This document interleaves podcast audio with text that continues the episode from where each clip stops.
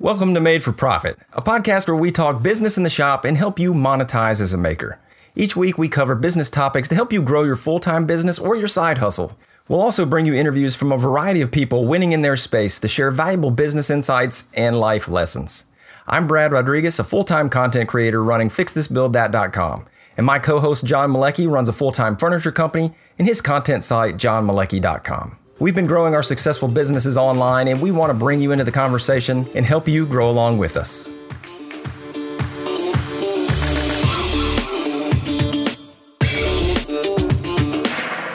Welcome to episode 119. John and I have been playing a little bit of tag team recently, but I am back. John is now getting married this week, so I gave him a break to take care of all that fun little last minute wedding planning. Uh, but I thought this would be a great chance to talk about an awesome opportunity I recently had. I spent a full day with Gary Vee and his team, but Gary was only there for about 75 minutes. Uh, so it wasn't a full day with Gary, but it was really insightful session, and I just wanted to share some of the things I took away from it. But before I do that, I do want to thank our sponsor for this show, Woodcraft. Woodcraft is one of the nation's oldest and largest suppliers of quality woodworking tools and supplies. They have stores in more than 70 cities around the U.S. and an awesome website. And Woodcraft is John and I's go to woodworking tools and supply stores. And for all of our listeners, new and old, be sure to use the code MFP, all caps, to get free shipping in the lower 48 states. Uh, this will work on all orders except for large machinery. Uh, and thank you to Woodcrafts for supporting the show this year and for supporting the Made for Profit tribe. All right. So, a little background story. I was out, uh, and the reason I was not on the podcast last week was I was out in Joshua Tree, and and we just decided that it was not going to work out. Uh, my flight basically overlapped our recording time. And instead of redoing it, we just said, John will take this one, I'll take this week. Well, coming into the end of that, I get an email. Uh, I was out there from, I think, uh, Tuesday, Wednesday to Tuesday. Coming out of that, I got an email from uh, the Gary Vee's team, and the VaynerMedia is is the his company, and I got an email that said, "Hey, I am part of their uh, part of one of their influencer networks, I guess, or not network, but uh, I don't know. Just somehow I got a, a, message and invited this thing several months back. It was probably actually 18 months back, and so I'll get different things if if Gary's in the local area, and I think basically they just added me because I had a lot of followers on Instagram, and they're trying to you know use me to help promote some of their stuff. So anyway, I get this email and it invites me to an event on Thursday in Chattanooga. Well, this was Monday and I was in California. Uh, I was flying back on Tuesday, and so I was like, "All right, let's do this." You know, what is what is this event all about?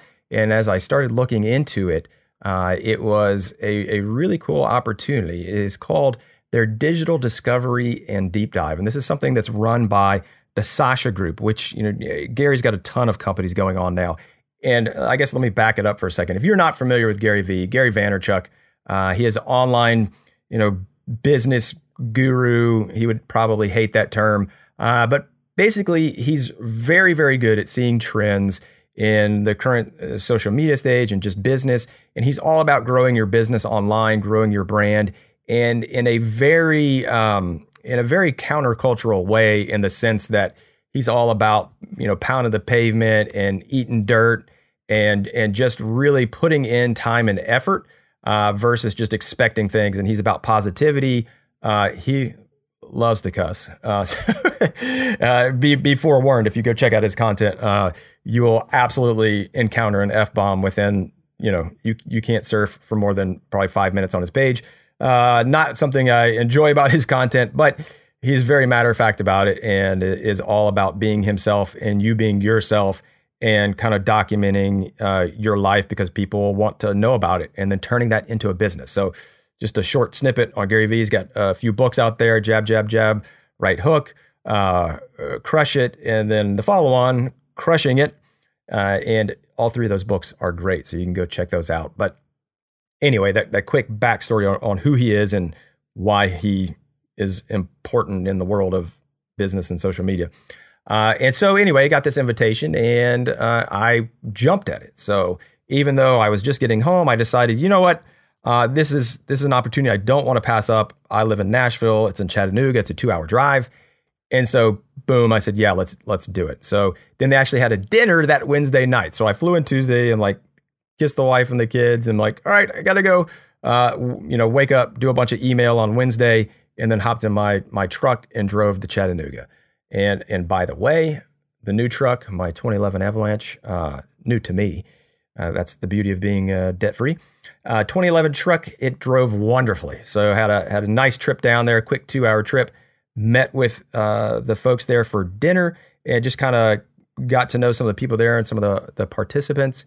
And then the real magic started happening the next day. So we go in, and basically what this is, so it sounds you know digital discovery and deep dive is that they went over a lot of things around platforms. And I'm going to share some of those things with you, share some of what I heard, as well as some of the learnings I had.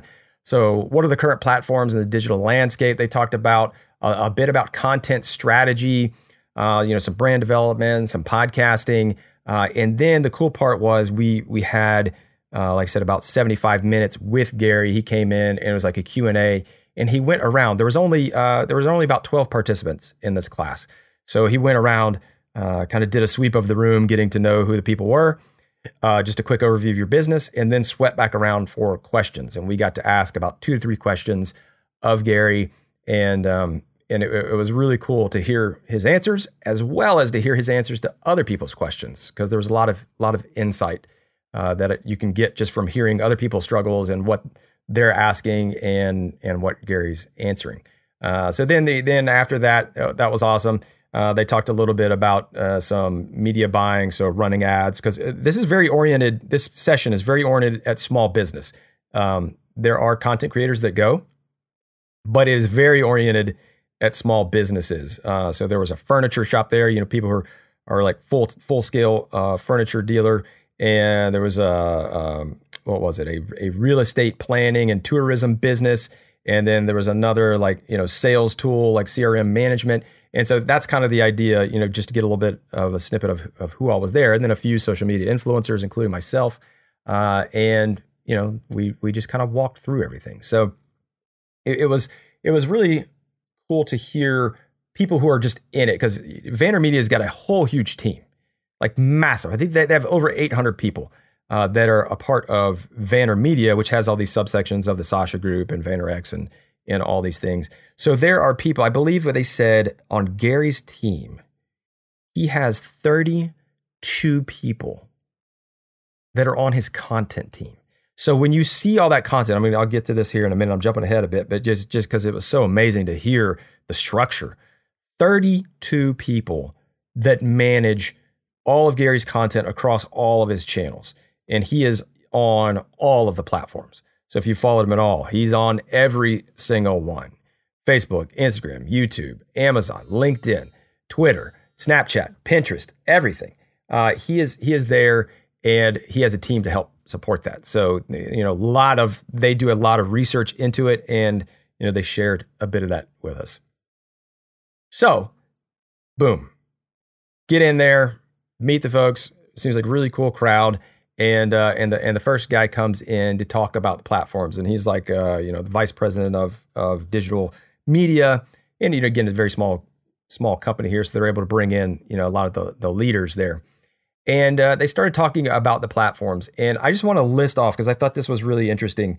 List off the some of the stats behind these because I had not seen this in in quite some time, and it was you know it really goes to show the reach of some platforms versus others, even though you might not think about it in your head because of you know the the way that some of these are revered in today's world. So, uh, quickly running down Facebook, the absolute behemoth, and I, I really didn't realize it was this much larger uh, than the rest.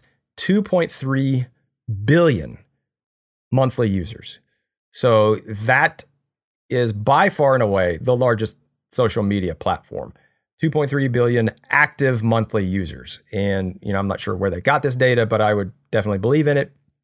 Um, coming down the pipe, the next one, Instagram, which is obviously a business from uh, owned by Facebook.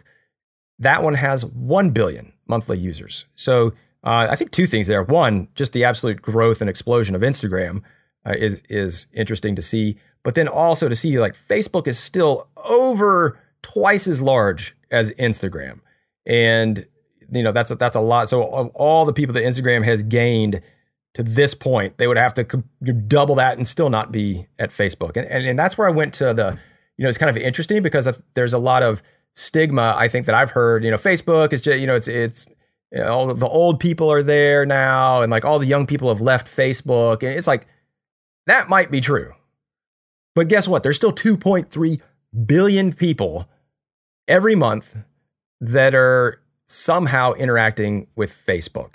And in Instagram world, it's only 1 billion. So I, I think, you know, that was kind of the first thing right off the top of my head, or right, right at the top of the, of the session was like, man, if you're not on Facebook, and, and I've heard it, you know, I hate Facebook. I don't, I don't like to use it personally. That's great. But if you're not on Facebook for business, you need to be. 2.3 billion people on Facebook. And I don't know how many of that is is in the U.S., which is the vast, vast majority of of, of our listeners here. Um, but you know, it is it is obviously global. If you are trying to do business uh, as a maker, trying to sell products, trying to sell services, you have got to be on Facebook because it's just a numbers game. It is 2.3 billion monthly users. So Instagram was that next one. Um, the next one was uh, actually a little bit surprising to me as well. Was YouTube, and, and I still like. I don't necessarily consider YouTube a social media platform. Uh, and we'll talk about that a bit in the, in a minute because it, the content there is so different than any of the other platforms. Uh, you know, to me, YouTube is more of a search engine. Uh, the way I use it, although there's a lot of entertainment, obviously, and YouTube is the number two search engine in the world, which we've talked about a lot. 1.9 billion monthly users. So YouTube is almost right there with Facebook, but uh, a very, very different crowd and very, very different reasons while they're on the platform for a lot of people. You would never go to Facebook to search for how to do something. Um, you know, YouTube, that is a huge portion of it. Although there is a lot of entertainment, obviously, gaming, lifestyle, travel, all those things that are just consumed, much like Facebook Watch, which we've talked a lot about. Facebook's trying to compete with YouTube, but 1.9 billion monthly users. So you, you can see, you know, in, in Facebook shoes, they're like, hey, we've got the we've got the users uh, now, if we just start doing more content like YouTube, we can pull even more of those people or or keep that foot up on on YouTube. So uh, those are the three, the top three: Facebook, Instagram, YouTube. The top three by far. The next ones go down substantially uh, as we get into it. The next one they talked about was LinkedIn. If you're not familiar with LinkedIn, if if you are a side hustler, you're probably very familiar with it. If you've ever worked a corporate job, um, that is basically where uh, corporate America networks. It's it's LinkedIn. I use LinkedIn. Uh, I've been using it for over a decade, I think.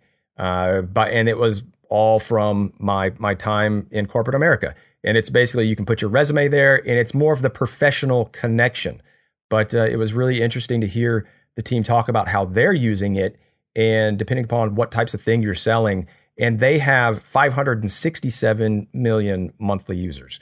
So uh, a little bit less than that of Instagram, but a very, very, very different audience. Uh, mostly professional, white collar, and uh, you know, like I said, it, it's any of the, the the Fortune 500, Fortune whatever, Fortune 5000, they're going to be on on LinkedIn. And and it was interesting to hear about the conversation there that if you are doing any B2B, business to business, so uh, if you are selling to businesses versus selling to consumers, you want to be on LinkedIn. And that's because, again, just what I said, that, that, that's where it is. And you can establish yourself as a thought leader. You, you know, there's a new, it's not new, but uh, a, a new influential aspect of LinkedIn where you can write basically articles. So you can write a blog. And so instead of writing a post like it you would think about on Facebook or Instagram, you might write um, if I'm, let's say I'm I'm selling services of refinishing floors to to businesses, and and that's what I do. And so an article I might write is uh, you know about the misconceptions of um, of refinishing floor, and that's probably bad bad example. Maybe a, better one would be like you know how how a business increase their sales by ten percent by uh, by re remodeling their storefront and refreshing their floors to start with, right? Like something like that about like how your service has an effect on the business aspect and you know just basically writing a a blog post where you're giving detailed description of your your services and how they interact with the you know the the broader market uh, and your consumers and the your business B2B relationships and the end consumer, but then how, you know, relating it in a way where you're not just pushing yourself and just saying, oh, you should buy my floor refinishing, but like, oh, did you know that uh, people who come into stores are 20% more likely to buy products uh, when they feel like the store is clean?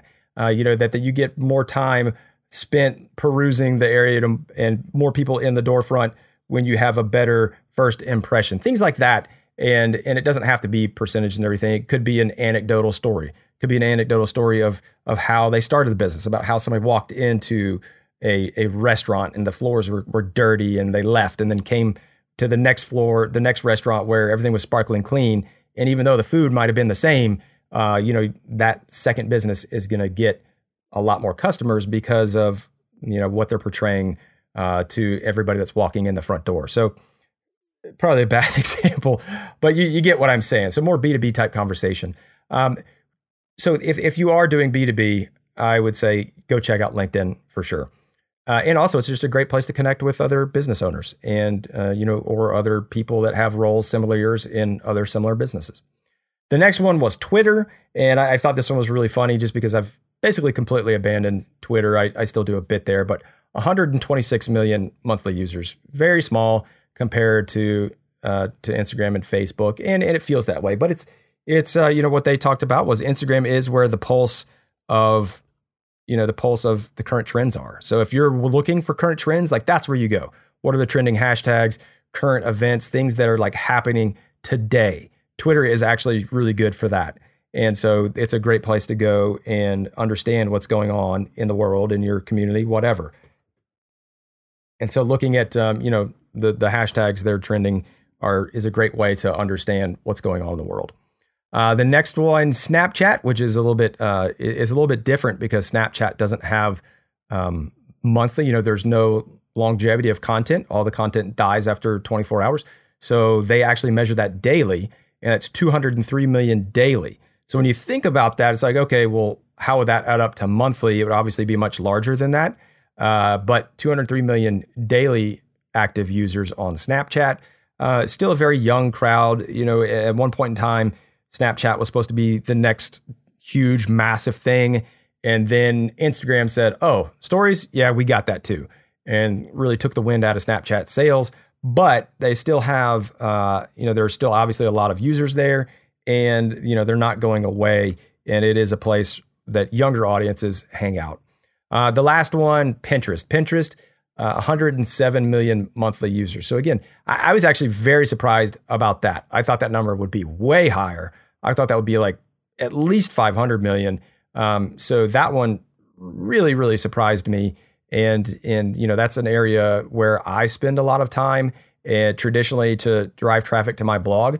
But um, that's where and, and I th- actually uh, I'm just looking at my notes here. So 107 million monthly. I believe that's US and then 250 million global active users. So, you know, a little bit higher on the scale there, but again, not as high as I really would have thought. And, you know, it's Pinterest these days, I use it to drive traffic to my blog. And that's the interesting thing about it is it's all one way. Um, you know, and, and so if, if you're on Pinterest, like you basically have, you're trying to stop people in their, in their scroll. So they're scrolling through Pinterest looking, you need to grab their attention quickly and then you try to get them off platform. That's what's very different than the others. And, um, you know, it's not really a social community. There's not a lot of commenting back and forth. It's just pinning. You can kind of curate and, and also look at what other people curate in their boards, but it's not, I wouldn't call it a two way interaction. So it's, it's very different. Uh, but if you are selling products, that is a great place to be. Have really good pins, uh, and a pin is, you know, just a picture that is a, you know, picture of your product that might have some text overlay or whatever and talking about it and getting people off platform onto your website. Pinterest is still is still really great for that, but the audience um, isn't huge. So that's a, a, not so quick rundown, but uh, diving a little bit deep. But uh, I thought what was interesting there um, was they also did not talk about TikTok, and that is like an emerging platform they talked about. You know, so some of the other ones they didn't hit on was TikTok, um, Twitch, and uh, Nextdoor, which is actually interesting for local businesses uh, if you're not familiar with Nextdoor, it's it's basically um, a community for your uh, subdivision or for your local area that you live in, where all the people are, are talking about, you know, all kinds of crazy things, but uh, basically anything and everything. But there is a lot of, hey, uh, I need to get a new roof. Do you know a good roofer? Hey, I'm looking to have, you know, my floors refinished. Do you know a, a good floor refinisher? So being active on Nextdoor as a business is a great place to be. So uh, there are people, I am sure, they're saying, hey, I need a dining room table built. Do you know anybody? So being on on Nextdoor, I think that's something that that I was like, oh, like I never really connected the dots there, which is ridiculous because uh, we use Nextdoor all the time. We needed some landscaping. We went to Nextdoor. My my wife will jump on there and Susan will type in, hey, you know, does anybody know? Like, you know, we needed uh, a new allergist, like anything and everything, any kind of service provider, anything you're going to pay somebody for locally. There's going to be people with opinions on Nextdoor. So, you know, that is, I think, is a golden nugget for all you folks trying to sell locally. Is check out and it's just next door, like my next door neighbor, uh, nextdoor.com. Go check that out. I think that could be an untapped resource uh, for the product sellers uh, here in our community. And I think that, you know, not as much for content creation, obviously. Um, but if you're looking for people, so uh, you, if you're looking for, you know, a video editor like, like I am, that might be a, a great opportunity. And I have actually found a, new video editor. I'm, I'm pretty excited about that. That was, I'm jumping ahead again. Uh, but one of the things coming out of here about, uh, you know, hiring a team and, and things like that, Nextdoor is a great place for that.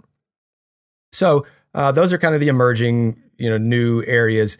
And uh, again, they didn't really talk about TikTok, but Gary is hardcore into TikTok. He is doing a ton of content. And when I say he's doing a ton of content, he has um, a full time employee who that's their entire job is to be on TikTok, understanding the culture and producing content, posting. Uh, so he literally has he's hired somebody to do that, and so he's investing, you know, whatever 50 to 70,000, 80,000, whatever he pays that person to, to do that for him. Um, so it's, it's, it's kind of telling in that sense. I do want to to, to start dipping my toe in TikTok. And I know a lot of folks out there have, uh, one of our, our buddies, Keith Johnson, he's uh, crushing it on TikTok. And there's a lot of people that are getting out there and starting to get in that community and understand it. So we'll see how that progresses. But um, that is one of the hottest up and coming platforms uh, right now. I don't have any of the, the monthly stats on that at the moment, but a very, very, very young audience as well. So we're talking, um, you know, like grade school kids, like, uh, you know, probably middle school is probably the median age is probably middle schoolers. But like any platform, that's going to age up. Uh, you know, everybody that was on Instagram when it started, uh, you know, seven, eight years ago is now seven or eight years older. So if you're if you're looking at a 12 year old right now, guess what? They're going to be 20 uh, before you know it. And, you know, so being active on that platform early, you know, that's another thing. Like you might not think it's there. You might not want to spend a ton of time in it, but early movers on a new platform, they always get that land grab. You talk about a land grab, and land grab just meaning that it's always easier to get subscribers early if you're early to a platform. Um, if you're starting Instagram today, guess what? People like me have been out there for six years now and we've been able to collect followers this whole time and you're just coming in fresh you know it, it's obviously harder the later you start so those are the platforms. Looking at content strategy i, I thought this was really interesting thinking about uh, how to use each of these platforms. So okay great we've got all these platforms now what do we do with them? And you know it's kind of a combination and, and the first thing that they talked about that I, i've talked about as well is you can't be everywhere. So all those plat like if you try to individually do that, uh, you know, like I mentioned, Gary has a team of 32 people. Like I am a team of one uh, with my wife who doesn't do any of the social media. So like for my social media, I am a team of one. So how can I be on all these platforms? Uh, I can't. I can't do it effectively. So you have to pick and choose which ones are best for you, and which ones uh, you know fit what you're trying to do. If you're a product seller, if you're a content creator. Uh, but I liked I liked the way they looked at it as far as uh, there's kind of this this spectrum between browsing and uh, searching. So in, in kind of long form and short form, if you if you would look at it that way as well. So on the browsing end, you know, you're talking Facebook, Instagram, TikTok, Snapchat. That is, you're popping in, you're seeing whatever's in your feed, you're interacting with it. But more than likely on those platforms, you're not really searching. You're just going out and you're seeing what's new from the people you follow Maybe you're discovering some new people in the explore feed of, of Instagram. Um, but it's short form content and it's short form digestible. So it's kind of snacking content, if you will. In, the middle, uh, they, they kind of put uh, LinkedIn and Twitter. Um, you know, because Twitter is a little bit more of search based as far as like looking for hashtags and things like that, but still kind of snackable. And then LinkedIn, again, you might not, you're probably not searching for stuff, but you're, you know, you're perusing it like the newspaper. Uh, what new articles are out? Oh, that looks interesting. Yeah, this dude just wrote something on uh, how polishing floors is really good for your business. you know, maybe you're going to check that out. And then on the search based and kind of the long form, uh, you have YouTube, uh, Pinterest, and then Google, and and meaning Google search, obviously. So, uh, like we've talked about many times, Google is the number one search engine in the world. Uh, YouTube is the number two search engine in the world, and I don't know if Pinterest is actually number three or not, but it's it's probably pretty high up there. Uh, but those are all places where people they know what they're looking for and they're going for it. So that's where um, I spend a lot of time as a content creator when I'm doing long form um, evergreen content. And evergreen content just means I want this to be searchable today, tomorrow, and three years from now. And those are all great platforms YouTube, Pinterest, and Google where you can put that out. It is searchable. So if somebody wants to figure out how to make a cutting board, I want to be the person when they type in how to make a cutting board on any of those three platforms, it comes up. Um, if you are selling cutting boards, you you know there are a lot of different keywords that you probably want to be looking at handmade cutting boards. Where do I buy a cutting board? Uh, best cutting boards. Like, you know, looking at those search terms and those platforms, uh, that is really something to optimize for when you're trying to attack an audience who knows what they want. The flip side, the browsing, Facebook, Instagram, uh, TikTok, all those, it, it's it's a bit more entertainment based, quick, snackable. Nobody's coming back a year later searching for anything I've ever done on Instagram uh, or Facebook or or TikTok, and you can't even see it on Snapchat the next day. So uh, I, I, thought that was a really good designation between the platforms. And you know, if you're trying to to get the long term grip, you really want to be gravitating towards those three searchable, highly searchable ones of YouTube, Pinterest, and Google, because that's where people who want, you know, know what they want. That's where they're going to go. And so if you've got a great following on Instagram, that's not helping you, you know, be uncovered to somebody who's just deciding, hey, I want to go get, uh, you know, some a cutting board. Where can I buy one? Uh, typically, they're not going to find that on Instagram. They might find you through interest based searches and just through discovery in that process, but typically they're not searching for you. So that that's a pretty cool designation. Um, and just to look at that short form and long form content. Uh, but one of the, the other biggest takeaways I had and, and I thought was really good. And Gary hits on this, and he hit in this in his in his conversation with us, is is just value to the audience. So, what's your audience looking for, and what are you giving them in any piece of content? So, I just talked through all these platforms and kind of what they're about and where they land on the spectrum of browsing to search. Uh, but if you're producing content on these platforms, you know the the under or overarching thought should be what value does this give my audience? Uh, you know, why why do people want to see this? And you know, there are people out there just like whatever. I'm just going to document my life, and it like you know, if people come, they come. If they don't, they don't. I don't care. That's one way to think about it, right? And you can do that, and it's kind of a take them or leave them idea. But uh, that's not how I operate, and and I try to add value, and so I try to do the way I do that on Instagram is like tips and tricks. So I'll show, oh, hey, this is this is how I glue up miters. This is how I cut miters. Uh, this is a new finishing piece. And then there's other stuff. So it doesn't all have to be that way. There's other stuff that's pure entertainment.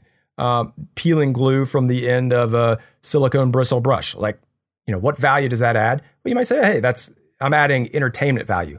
So there's different ways to think about it. But in any piece of content, it's always great to to step back and think about, uh, especially long form content. Long form content, the most when you get into these like snackable, you know, do you need to think about that every time you do a snap or a story? No, you don't. Um, but at the same time, you draw back and think about the medium and long form content for sure. Is is what's that value? What am I adding? Because you know, you look at some channels are pure entertainment. You look, and that's the value they add. so there is a value in, in entertaining people and giving them something to do when they're bored in a meeting and you know they want to watch something under the table uh, with subtitles.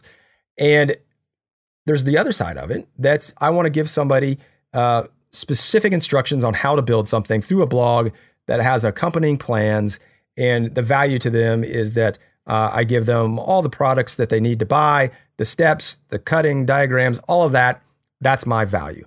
So just think about that when you're looking at your content. And if you're a bit stuck in thinking about uh, which direction to go, that's a great way to get grounded and think about the audience first and what do they want?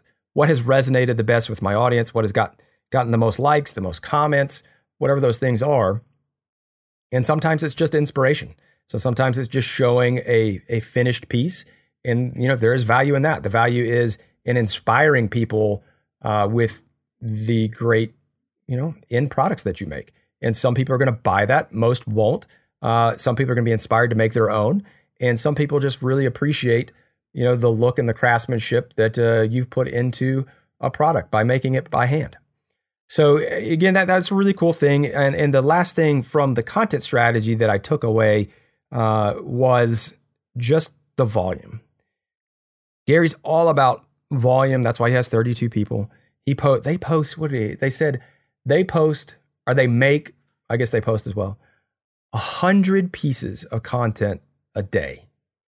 It just blew my mind. I mean, I guess it makes sense with 32 people on your team, but a hundred different pieces of content and that that looks like um, you know they, they kind of broke it down, but it was something like ten tweets, you know, uh, you know, eight snap. I don't know what the numbers are, but uh, eight snaps, uh, you know, three Instagrams, seven Instagram stories. Like when you when you really start adding it up, it adds up fast. But hundred pieces of content. I don't ever see myself making hundred pieces of content uh, a day, but uh, you know, thinking about the volume of content and the consistency is something, and, and we've talked about that again on the show many, many times. When you're trying to grow an Instagram following, um, one of the keys to to success is consistency and hitting that. You know, that was that kind of that kind of Miranda line of one a day, and one a day was was kind of like yes, if if you really want to grow your account, you should be posting one time a day. If you can post two times a day, that's even better. And that's personally how I grew my account. Uh, you know, in the beginning. So thinking about the consistency and the amount and the, and the quantity of content, you know, really got me thinking. But the, what I liked their analogy was is they call it the lottery ticket strategy. And so if you have a bunch of different pieces of content, we've all been there, right? You, you post, you're posting to Instagram every day. You're posting, you're posting, you're posting. You're doing some shop shots. You're doing, uh, you know, some of the beauty shots that we talked about, some in process. You might have some personal things in there whatever it is, you're doing all these things, and inevitably, one of them pops off, gets a ton of likes, a ton of views, whatever. And also, inevitably, you're like, why was it that one? you look back and, and you don't understand.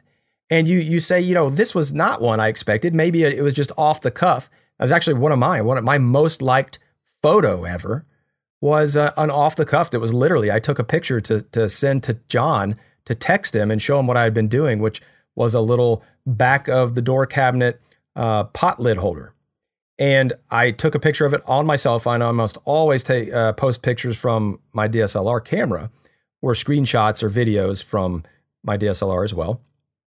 And uh, I, I, whatever I had it, and I was like, oh, I need to post something for the day, and I was like, oh, this would be cool, and it wasn't edited or or fancy or anything like that, and it just went crazy, and I didn't expect it, and so that's you know the thing that you never know which ones are going to go. So they likened it to the lottery ticket strategy. So if you're out there, like if you if you're playing the lottery, uh, you know, do you, if you want to if you really want to win, if you want to have better chances of winning the lottery, do you buy one ticket or do you buy ten? Now, I wouldn't, and they wouldn't suggest playing the lottery as a way to actually make money, but just thinking about it, you don't know. Like when you buy that lottery ticket, you don't know is is is the numbers uh, one two three five going to hit, or is it seven eight nine four. Almost said seven, eight, nine, ten. I guess they, they have they have tens. Yeah, you can do two digit numbers. Anyway, if you're looking at lottery tickets, you don't know which one's going to hit. And uh, you know, a little bit different. Obviously, you know, lottery ticket is just a singular number, so there's no skill or anything based into the type of content or you know how much polish you put on it or humor or whatever.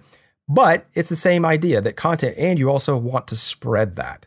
So, you know, if they're saying if you're playing, you know, the lottery, uh, if if you bought, you know, again, not a great analogy because like the number five has just the same uh, the same chance of getting picked as the number six, as the number seven or eight versus a thousand and eight versus ten thousand and eight if you're if all the numbers are included. But uh, sprinkling it out, so sprinkling out like if you're doing content that is uh, based around all those things I just talked about, you're in the shop, your beauty shots, your process shots, you want to sprinkle it around. So if you're just taking the same exact photos, it's all beauty shots.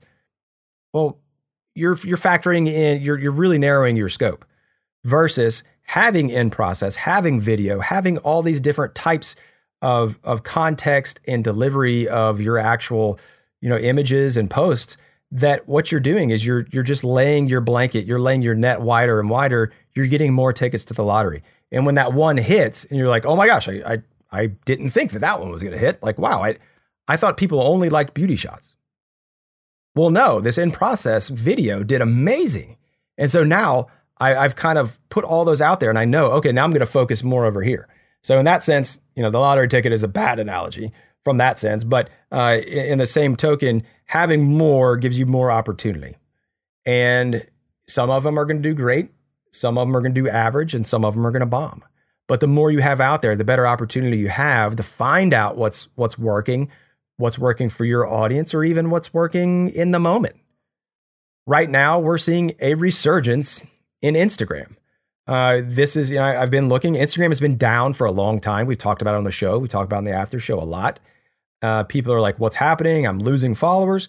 Well, in the past two to three weeks now, big insurgence. There, there's a resurgence of of Instagram following. Numbers are up. I, you know, looking uh, just across Social Blade at different people, um, eh, people are up across the board. And looking at what type of content is now resonating might be different than it was six months ago. Six months ago, it was video. Video was everything, it was huge. Then video stopped working. So continuing to put you know as much as you can out there and across different styles and different types of content uh, that that really is going to help you figure out the next trending thing and it's not about writing trends but it's about you delivering your content in the way that it's being embraced at the time and it used to be video now, you know, maybe it's still video, but maybe it's video carousels or maybe it's long form video versus short form video. And continuing to put out a varied type of content helps you understand that. So uh, when you find something, I fully, you know, believe in and implement. Like when you find something that works, double down on it, triple down on it. Like you do a lot of that, but don't give up on the rest of it. Continue to put those things out there. Continue to put pictures uh, you know, when it when video was really hitting on Instagram at the end of 2018, I went all in. I didn't double down, triple down. Like I went a million. I went all down, all in, and uh, and I stopped posting pictures completely because they weren't working for me. Um, you know, but then as videos stopped working, uh, I had to start putting the pictures back out there, and I didn't know like, oh, I didn't have enough data points. I didn't have enough lottery tickets. I didn't have my net as wide as I I could, whatever you will uh, to to see that change and to see oh pictures are starting to resonate more now or or a carousel is starting to resonate more now or a preview from an Instagram TV is really starting to work now because I found one thing that worked and then I just laser focused in on it. And, and it worked. It worked great. And I took massive advantage of that during the time uh, but I didn't have the total view to see how everything else was working. And if I had of still been sprinkling that content in, I could have. So so that was um you know kind of my takeaway from that the, and their lottery ticket strategy and keeping relevant content out there in all different forms so that you know what's going on and you can spot the trends and when one thing stops working um, you can you know stop doubling down on that and double down on on the new thing so uh, you know pretty insightful information in information there so that's kind of the content thing and that led into the biggest impact for me, which I've known, and I think we all know, but is how do you get there? How do you get more content? How do you deliver more value to your audience? How do you do more as a solopreneur, which most of us are, or a, a single business owner, if you don't like that term? Uh, and that's hiring a team. That's hiring help, whether that's um, getting part time help, full time help, subcontract help, small things, you know, whatever that is, you need help. And I need help. I need help big time because uh, at at the size I've grown my channels to on YouTube and Instagram, and and I'm super thankful and blessed for that. It's very hard to keep up with it all. To keep up with the emails, to keep up with the posting, to keep up with the comments, to keep up with the DMs, to keep up with the comments on YouTube. Like you know, there's so many when you're on all these platforms. The problem is you're on all these platforms. And every one of these platforms uh, basically has a way for people to contact you and to give you inputs. So the wider you spread your net, the more you're opening yourself to feedback and to interaction, which is fantastic, which is how you grow your business. But the flip side of that is you have to do it. And I've talked about it before. When people comment and you don't comment back, the first time they might write a two or three sentence comment saying, "Man, oh, I love this. This is fantastic. I love how how you finished the leg and that walnut turned out amazing." And maybe they even ask you a question at the end. What what, what is that finish you're using? How are you applying it? If you don't respond to them, the next time they might comment on the next piece you do or the next post or whatever and say, "Oh man, that's great. Uh, great work."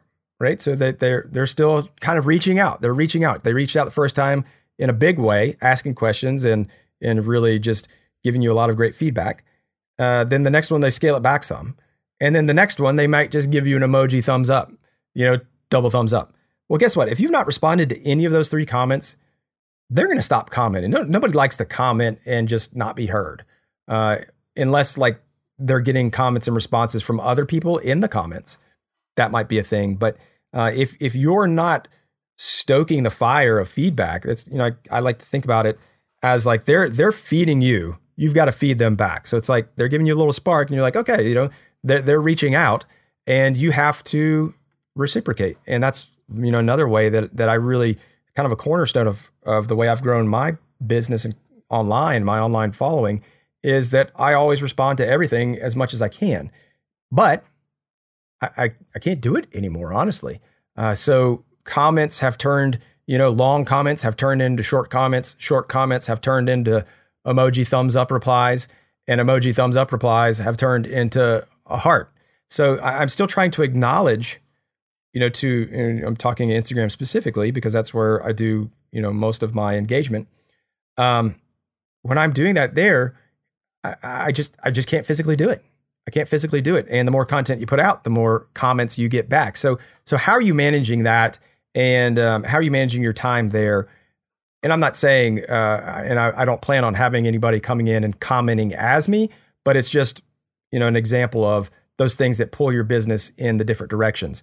I get comments on my YouTube, and I'm very bad at those. I, I am really good in the first day of anything. So the first day, I reply to all the comments. Uh, but you know, if somebody comments on a video from three weeks ago or three months ago, like eh, for one thing, it's hard to surface that, especially in Instagram world. Uh, and so I'm, I'm just going to miss those. So, how are you getting people to help so that either you can spend more time there or the flip side of that is also knowing your limits and saying, hey, listen, day one, I'm responding to everything. After that, eh, you know, it, it's just open range. And if I get to it, I get to it, but I can't get to everything because in reality, the people who are supporting you the most are those people who are going to watch your videos and look at your posts in the first day or two. So that's kind of where I've gotten to. But what I've also realized is like I need help uh, editing videos. We talked about it a little bit at the top of the show. I need help editing videos. That is uh, something that um, takes away from my time. I am not great at it. I do enjoy it for a certain extent, um, but every time, all the time I spend editing videos is time I'm not spent working in my shop, making new content, replying to comments, whatever those things are. And the fact of the matter is, um, there are hundreds, thousands of people that can edit just as good as me and way better. And so, um, if I can hand that over, and and I'm not, you know, saying like, oh, I'm going to give it to somebody and, and, like let them take their creative spin, is even easier than that because I've got you know, whatever how many ever videos I have, 70 or 80 YouTube videos Like there's a body of work that I can say, hey, here's how I edit. I need you to do this for me. And it's not going to take away from my connection with the audience, from my voice, because I'm basically saying, here, I want you to replicate what I'm doing. And I think that's where a lot of people worry, like, ah, I can't handle hand it over. And that's where I honestly have worried. And that's why I've not done it. It's like I don't want to lose my voice for my channel. But you don't have to. You you can teach somebody how to do that. And that was a, a really a really good thing. And like and, and even also, you know, I'm a perfectionist and I want it to be really on point. But you know, one of the things that they said, and and I, I don't remember if this was Gary or one of his people, but he said, you know, 83% of somebody else is better than 100% of you. And that might seem like a counterintuitive. You're like, wait a minute, that doesn't make any sense at all. Like, cause like you're getting less.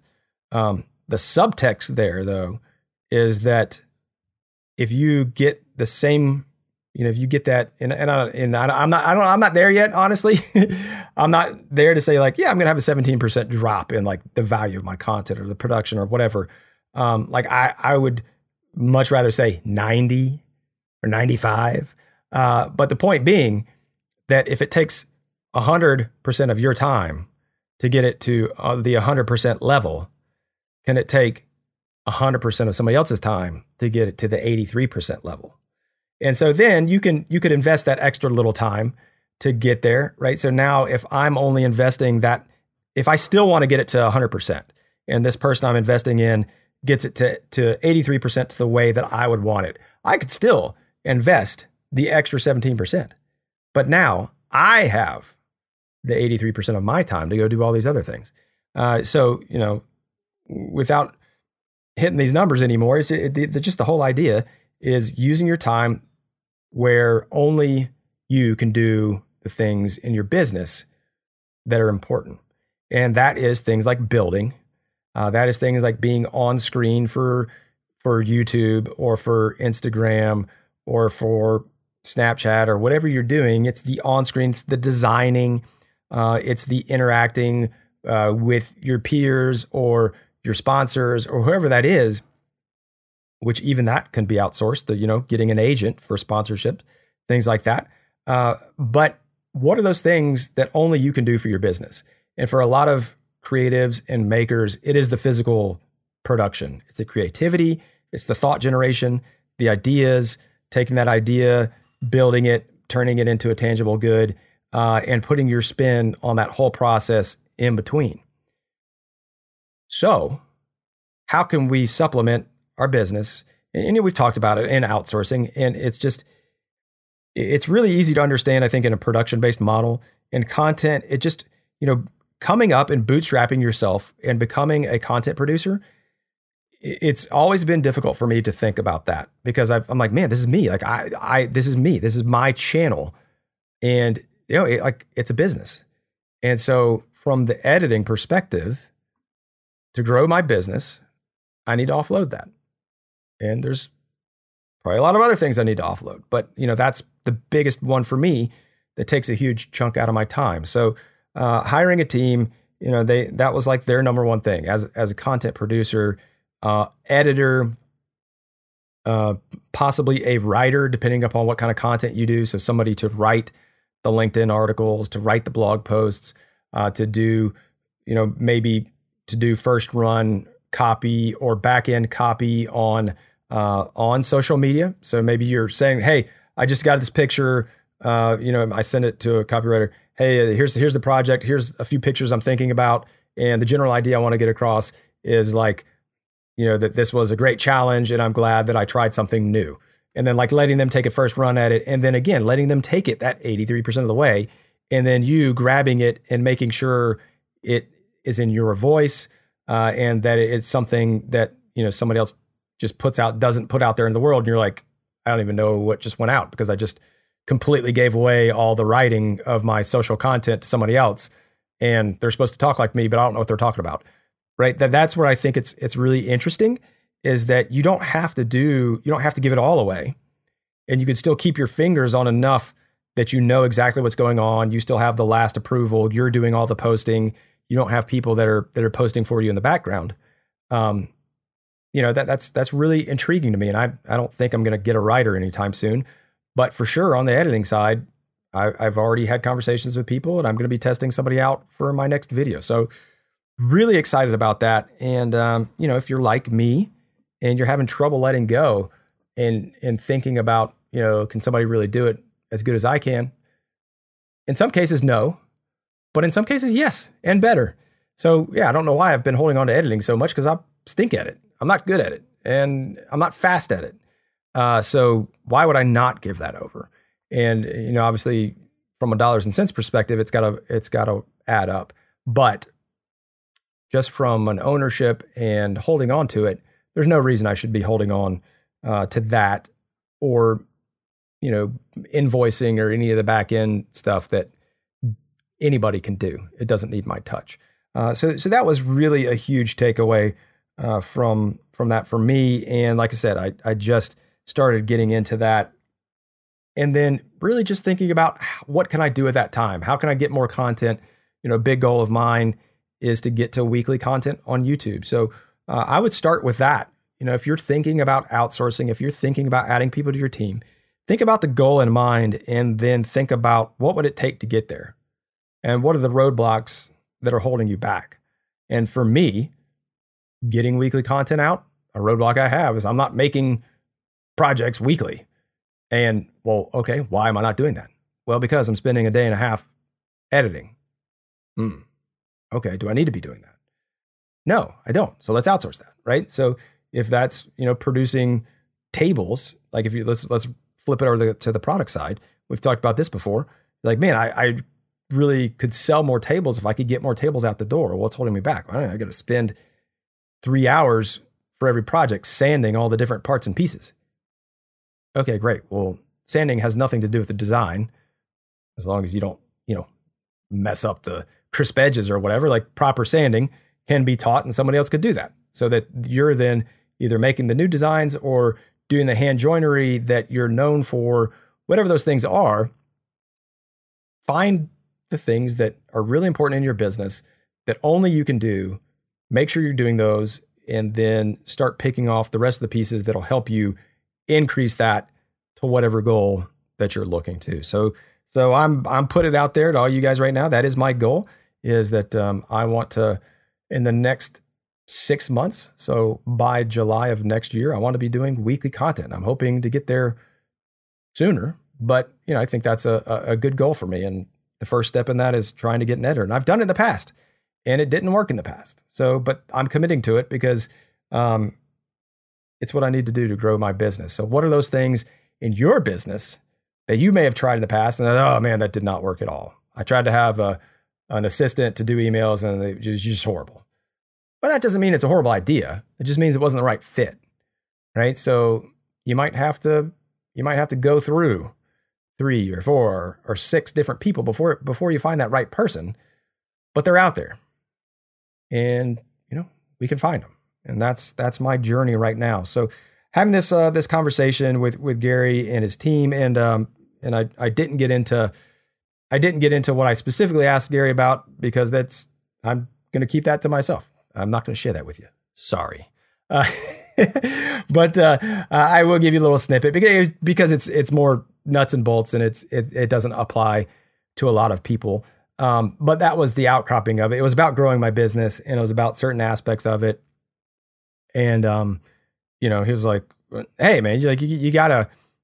You, you could find people for that, and, and the thing, one of the things he he told me about because I was talking about um, about you know so what what about advertising things like that so there's a little snippet uh, of what i was talking about and um, he said you know you got to find a math guy and i said well i am a math guy and he's like exactly his point being that uh, i'm trying because i can do it i want to do it but i shouldn't necessarily be the one to do it so you know when you're good at something even though if you know you're like, oh, but I, I can sand way faster than this dude because you know I've I've been sanding for years. And I know all the little tips and tricks, and I can I can really get it in there uh, and whatever. It's like okay, great. Uh, if it takes you three hours to sand a table, then it takes somebody you hire four hours to sand a table. Well, guess what? That that person you're paying, you should be paying them much less than what you should be making you know, as you're producing more tables.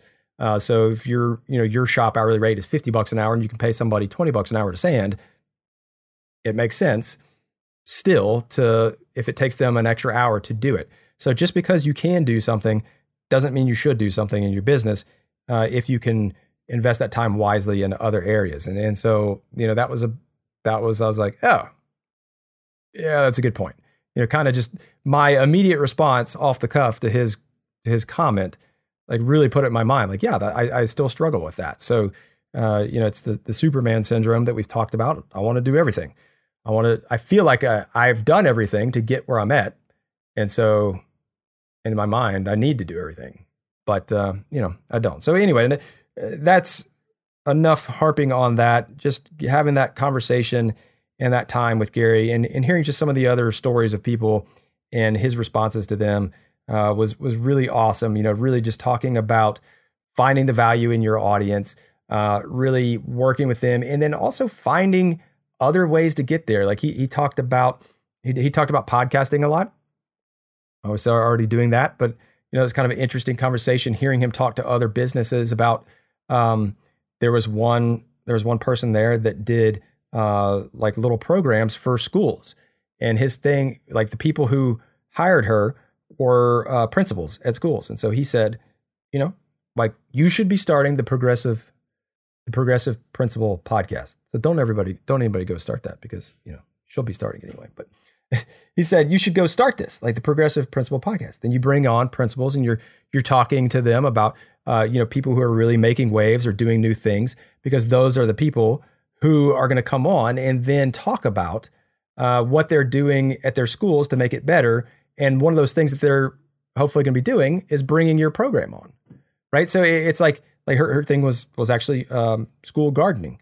So it, it was really interesting to me like i my mind would have first gone to you would start a gardening podcast, right? And then talk about gardening and then how that relates in schools and how it's teachable moments and teaching kids about science uh, and and you know harvesting food and all those good sustainable things. Whereas the way he went at it is like make a podcast about the person who's digesting or who is you know influential in making the decision and how that relates to them. And so her audience is principals. That's her in user, her not her end user, but um, her decision maker and the person who's going to help her get into schools are the principals. Uh, you know, the kids are going to be the end users, and the kids being happy, obviously, you know, that's a whole different thing for her. But uh, I, I, thought that was just a really interesting kind of spin it on your head. You know, we talked about like, hey, if you're if you're a furniture maker, um, that and you want to sell to businesses, and your main customers are local restaurants, I would you know, up until the other day, I, I would have thought like, oh yeah, you would start a business about about woodworking. Well, no, maybe maybe the podcast is not about woodworking. Maybe the podcast is is just a local podcast where you're interviewing local restaurants and talking about their story and about how they came on. And then through that conversation, you're getting to know all these local restaurateurs. You're getting to know all these local restaurant owners and you're building relationships with them that then you can in the back end sell products that like i mean how like how brilliant is that? I, I thought that was amazing.